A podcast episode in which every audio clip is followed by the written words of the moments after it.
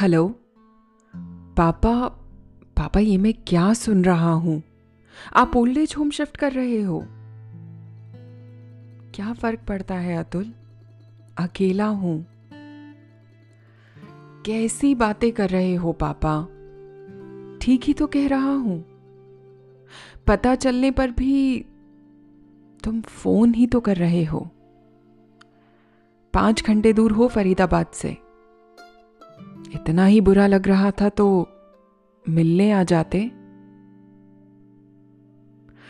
अतुल की ज़ुबान पर जैसे बर्फ़ जम गई हो। शुक्रिया।